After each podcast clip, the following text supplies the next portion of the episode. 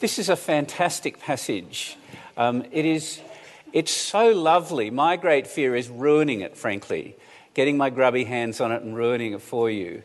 Or if I put that more politely, it's just not possible to do it justice. So how, let's have a look, shall we? Chapter 26. We've come out of this whirlwind of chapter 24 and 25, and now very familiar territory. But I want to remind you how shocking it is in verse 2. Jesus says to his disciples, You know, after two days the Passover is coming, and the Son of Man will be delivered up to be crucified. Impossible.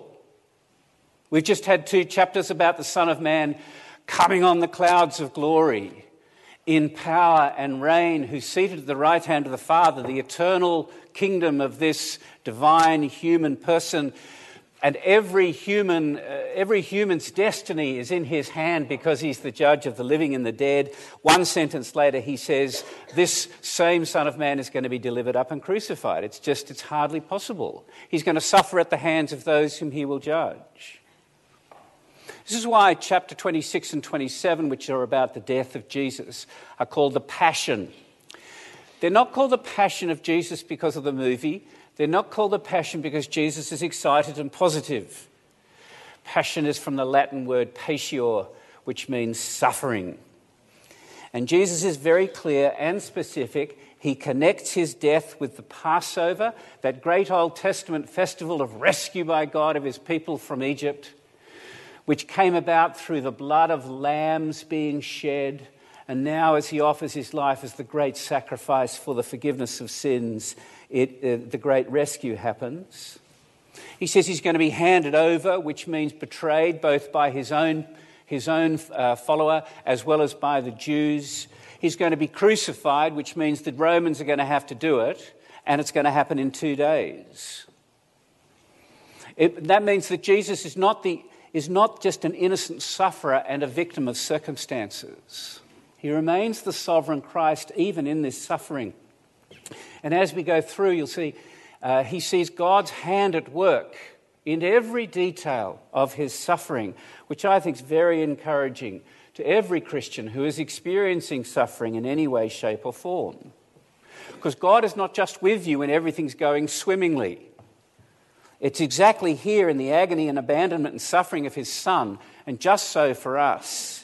If things are going badly, it's not because God is displeased with you or your faith isn't big enough or you haven't pushed the right button. He's right there. He's right there, working his good purposes. And the way Matthew brings us into the death of Jesus is through this incredible contrast a contrast of life and death between the love and devotion and generosity of this woman and the greed and hatred and betrayal of Judas. And by doing that, he brings out the kindness and clarity of Jesus and shows us something of how Jesus' death actually works in our lives today. So I've got three points. It starts in darkness in verses 3 to 5. Then we have this blazing light of what happens in the home in Bethany. And then darkness again as Judas betrays. So the point one is darkness, verses 3 to 5. And you can see it there. We're told about a semi secret gathering in the house of high, the high priest Caiaphas in Jerusalem. Um, he was a very savvy political operator, Caiaphas. He lasted longer than any other high priest. He was the chief representative of Israel to the Romans. And he gathered the other chief priests and elders to deal with the Jesus problem. See verse 4? They plotted together in order to arrest Jesus by stealth, literally by deceit, and kill him they realize the Jesus issue they can no longer just contain. They've now decided they're going to kill him. Yes, this is still one of the Ten Commandments that they teach others, but such is their regard for Jesus, they're willing to make an exception for themselves on this one occasion. And they all agree together, verse 5, we shouldn't it, do it during the Passover because it might upset the crowds. Aaron Roberts says it's like this it's like saying, We're going to kill Dan in the service. We're not. We're going to kill Dan in the service, but we will do it. We'll wait till the third hymn so the children are not in because it might upset the children, you know. Here are the highest authorities in Israel. They are completely open with each other about doing murder. Their real concern, their only concern, is their popularity and ratings. What they really need is a secret arrest, an arrest by deceit. Better something at night when the crowds are not around, right? Wouldn't it be great if they had someone on the inside who could give them information to know where Jesus will be at night?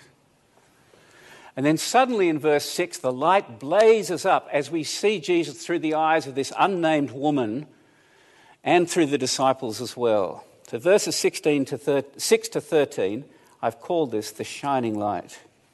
And it is a beautiful story. It's the perfect way to understand Jesus' death because it overflows with uncalculating love. And it takes place just across the valley from Jerusalem, up the hill past Gethsemane to Bethany in the house of Simon the leper, obviously healed by Jesus, restored. And the story is very simple. If you look down in verse 7, a woman comes to Jesus while he's eating. We don't learn her name. She's not the hero of the story, nor is she the center of it. But she takes an alabaster vase a jar which is full of costly perfumed oil. It is her most valuable possession. She breaks the top of the jar, she pours it over Jesus' head and anoints him, and the disciples have an extremely awkward and uncomfortable moment. But she decides Jesus is the right person and this is the right moment to take her most precious possession and pour it all over Jesus. And the reaction of the disciples, I think, is very important because I think we're meant to see ourselves in their shoes. It's likely the reaction that we would have if we were there. The significance of what she does is completely lost on them. And part of the suffering of Jesus through this next two chapters is that his disciples never really get it. They fail to get what's going on. They're horrified. They're revolted by what this woman has done, this display of extravagance. They don't look at it and see the depth of her devotion to Jesus. What they're concerned about is the money.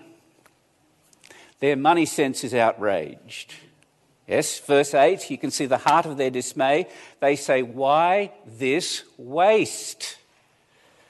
It's completely impractical. You just, you just don't do that. Look, you're never going to get it back. Uh, it's worth more than a year's wages. No one's going to marry you now. What use is it? And I think that is a very West Coast Canadian calculation. Uh, their first view of this is the utilitarian value of what's been done. They calculate its worth. They reduce her devotion to a dollar amount, and they think it's stupid. And uh, because they're vaguely religious, they give a moral and spiritual reason to cover their tracks. They say, oh, it could have been sold and given to the poor. You know, we could have spent it on mission and ministry. But really, at heart, for them, it's a cash calculation. It's not a calculation of love. It's a calculation because the calculation of love is the opposite of pragmatism. This is how it works with love. Jacques Ellul wrote a great book on money, and he says this about love. He says, Love is, totally, to, is utterly totalitarian. It comes from the whole person, it involves the entire person, it binds the, the entire person without distinction. Love reaches down into the roots of human beings and doesn't leave them intact. It's true, isn't it? That's why, if your faith is cold and pragmatic and sliding, it's always embarrassing when another believer does something extravagant purely out of love for Christ. They don't like it. But Jesus takes exactly the opposite view. And he says three things about what she's done. He says it's beautiful, he connects it to his death, and then he connects it to the gospel. And I just want to look at those three things. Firstly, he says it's beautiful.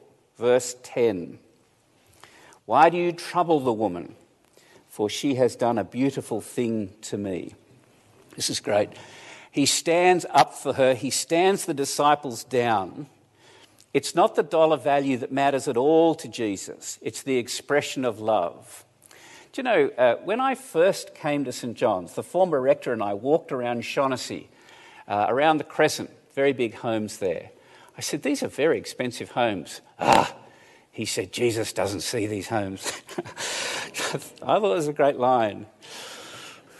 You see, here's something Jesus values much more than money it's the expression of her heart.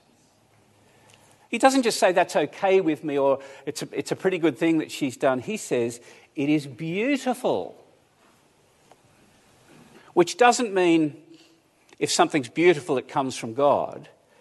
It means that every act of devotion to Jesus, Jesus finds beauty. Every act of devotion that's directed to Him is beautiful in His eyes. It doesn't matter what other people think of you. It can be something that springs from the weakest faith, the least thing you do for Him. It's dear to Him, and it's written in His book of everlasting remembrance. You will be misunderstood if you do things for Christ. Every sacrifice you make out of love for Jesus will be seen by others as a waste. But it's never a waste to Him. He receives it, He values it as beautiful. This is Jesus looks right into our hearts and he sees our motives. And, You know, we often serve Jesus so long as it fits around my busy life and priorities, as long as there's no real sacrifice. But Jesus sees in this, she is acting out of regard, out of any regard for her own advantage. The single focus of her action is Jesus himself, himself. And while they say it's a waste, he says it's beautiful. I have a great aunt who was a PE teacher in Australia, very fit woman. At the age of 35, was in an accident. She became a quadriplegic. And uh, she spent the next 30 years of her life at home and the children from her classes that she taught started to come to visit her. And she was free then to be able to share her Christian faith. And over the next 30 years, she shared her faith and prayed with and led many young people to the Lord. Now, our temptation looking at that is to say, what a waste. And Jesus says, no, no, it's a beautiful thing. Last week in Burkina Faso, gunmen attacked a Christian church they shot and killed 24 men and wounded 18 others. They killed the pastor first and then all the men who lived uh, locally. Then they set the church on fire. A month after they'd kidnapped and killed another pastor and three of his uh, family members in the same town, several months after they'd gone into the marketplace and called, set all the men aside and said, Who's not going to convert to Islam? And they executed th- uh, 50 more men. And our temptation is to say, What a waste. And Jesus says, No, no, no. He says, That is utterly beautiful. Every sacrifice to Him is beyond precious and beautiful if it's done for Him. Do you know, eight years ago, after a long conflict with the diocese here in Vancouver, we lost our church properties. And many would look at that and say, What a waste. No, says Jesus, if you did it for me, it was beautiful. The same is true with sexual faithfulness or financial generosity or being patient with that really difficult person if you do it for Christ. Volunteering in your community, visiting your neighbour. No act of devotion to Christ is wasted. There is a place in Christ's treasury for useless deeds if they are expressions of true love to Him. First, it's beautiful. Secondly, Jesus connects it with his death. You see that in verse 11, he says, You always have the poor with you, but you will not always have me. Now, is Jesus suddenly overturning the Bible teaching on giving to the poor? No. In the very last paragraph of chapter 25, he spoke about giving food to the hungry, water to the thirsty, welcoming strangers, visiting those in prison. So, why, why does Jesus say this here? He's quoting from Deuteronomy 15 in the Old Testament, where Moses is preparing the people of God to go into the promised land. And in Deuteronomy 15, Moses says two things about the poor. Number one, he says, there will be no poor among you. Israel is to provide the needs of others, not harden their hearts against those who have least. And then seven verses later, he says, There will always be poor among you. That the work is ongoing, that we have to open wide our hands. And that's the normal posture of believers. But Jesus chooses one side of that equation because this is different. This is unique. And what is unique is you will not, all, you will not always have me with you. In two days, he's going to be crucified. And you see here at, in verse 12, he connects the anointing with his death. And I'm sorry to tell you that our translation leaves out the key word. So if you take a pen, please, at the beginning of verse 12, you could put F O R, for, in pouring this ointment on my body. You see the logic? In verse 10, he said, She's done a beautiful thing for me. Verse 11, for, you always have the poor with you, but you won't always have me. Verse 12, for, in pouring this ointment on my body, she's done it to prepare me for burial. Jesus is saying, this is the thing that she's done is a thing of beauty because she is the first one in this gospel beside Jesus himself to understand that he's really going to die. She is the first one to believe that the Christ must suffer and die. That's why she pours oil on his head. Isn't that remarkable? The other disciples see it as a waste of money, but she has understood in some way we don't quite understand that the love and kindness of Jesus is pushing him forward to this crucifixion. And she wants to honor Jesus and she wants to honor his death. And so she sacrifices the most precious thing that she has to him as a sign that she recognizes that he is going to sacrifice his very self. She counts what she has as lost for the sake of gaining Christ and him crucified. I, I, as I say, we don't know what she understands. Was she there in chapter 20 did she hear Jesus say uh, that he would give his life a ransom for many? We just don't know. But somehow she places her treasure in Jesus' death. And if there's any doubt about it in our minds, Jesus himself makes the connection. He says it's beautiful, he connects it with his death, and thirdly, he connects it to the spread of the gospel, verse 13.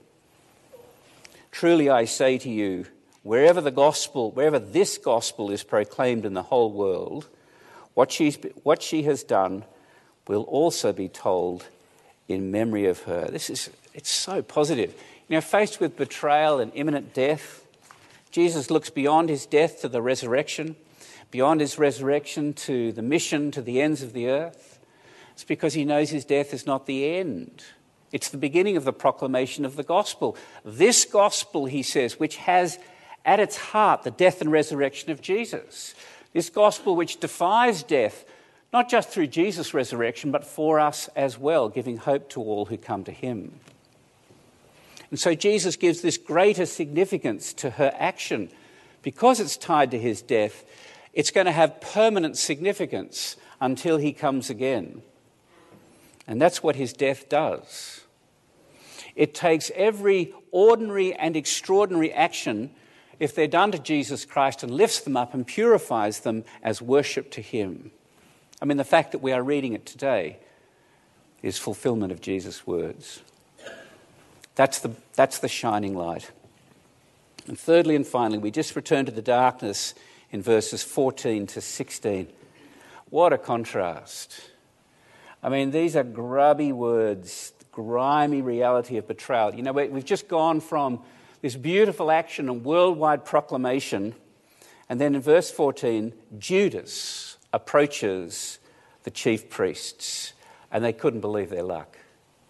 They thought, Our prayers for murder are answered. He is the perfect inside guy.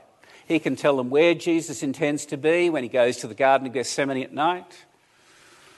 He can lead them to Jesus in the dark so they don't get the wrong guy. And I don't know, you might know that over the last 40 years there have been attempts to rehabilitate Judas' reputation, to say that he's been madly, badly misunderstood, a victim of circumstance.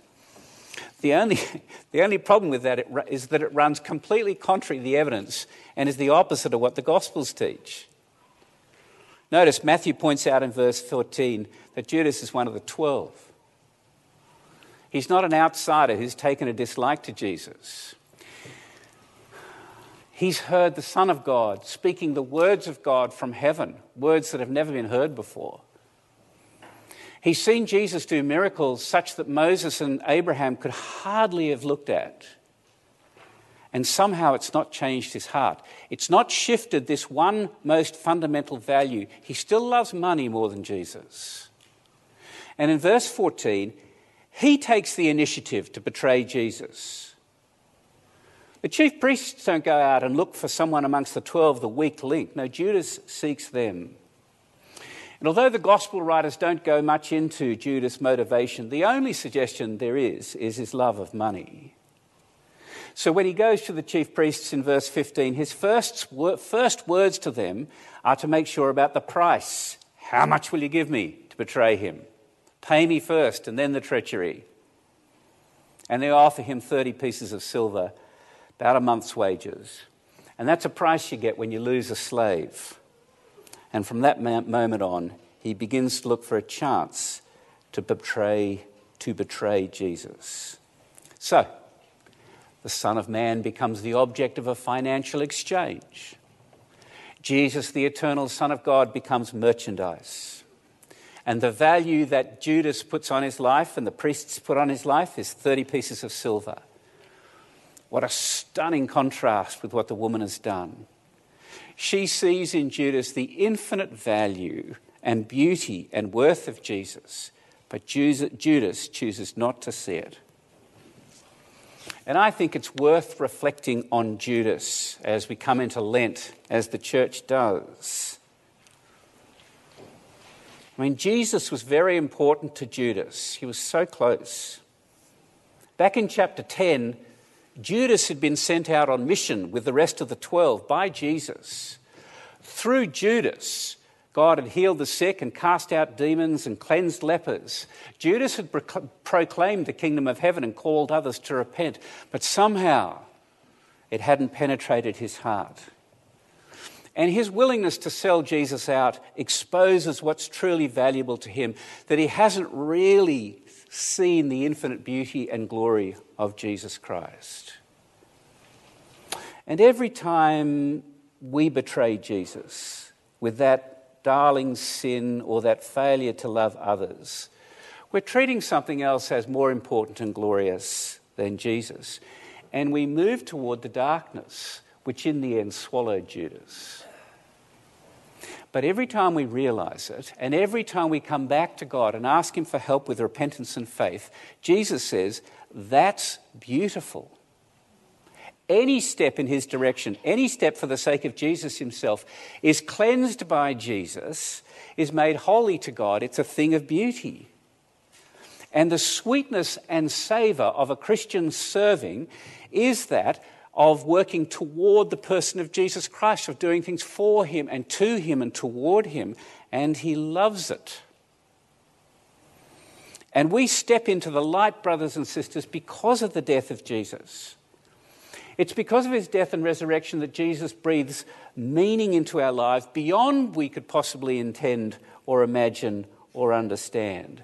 So that everything we do for him and in him and for him and to him has effects that we can never imagine. It's going to be a great and wonderful shock in heaven to see the tremendous consequences and significance of the most humble deeds done for him all our prayers, all our sacrifices become fully lovely through the cross of Jesus Christ. And through his cross and resurrection, they gain permanence, they gain a fragrance of him, not because of their dollar value, not because of the virtue of our intentions, but through Christ alone. Amen.